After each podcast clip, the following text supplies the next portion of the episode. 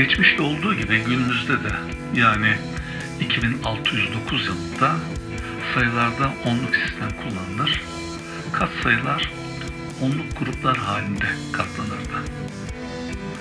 Alın sayısının üst sınırı 1000 olmakta ama henüz buraya ulaşan canlı bulunmamaktaydı. Sayı güncellemelerini T ort yapar ve böylece kendine hizmet eden toplumu birey birey elinin altında tutar, bağlılıktan ölçerdi. 44 günde bir mekanik aralarla taşınan güncelleme dosyaları sol kulak kepçesi arkasında bulunan USB girişinden beyin dokusuna eklenir.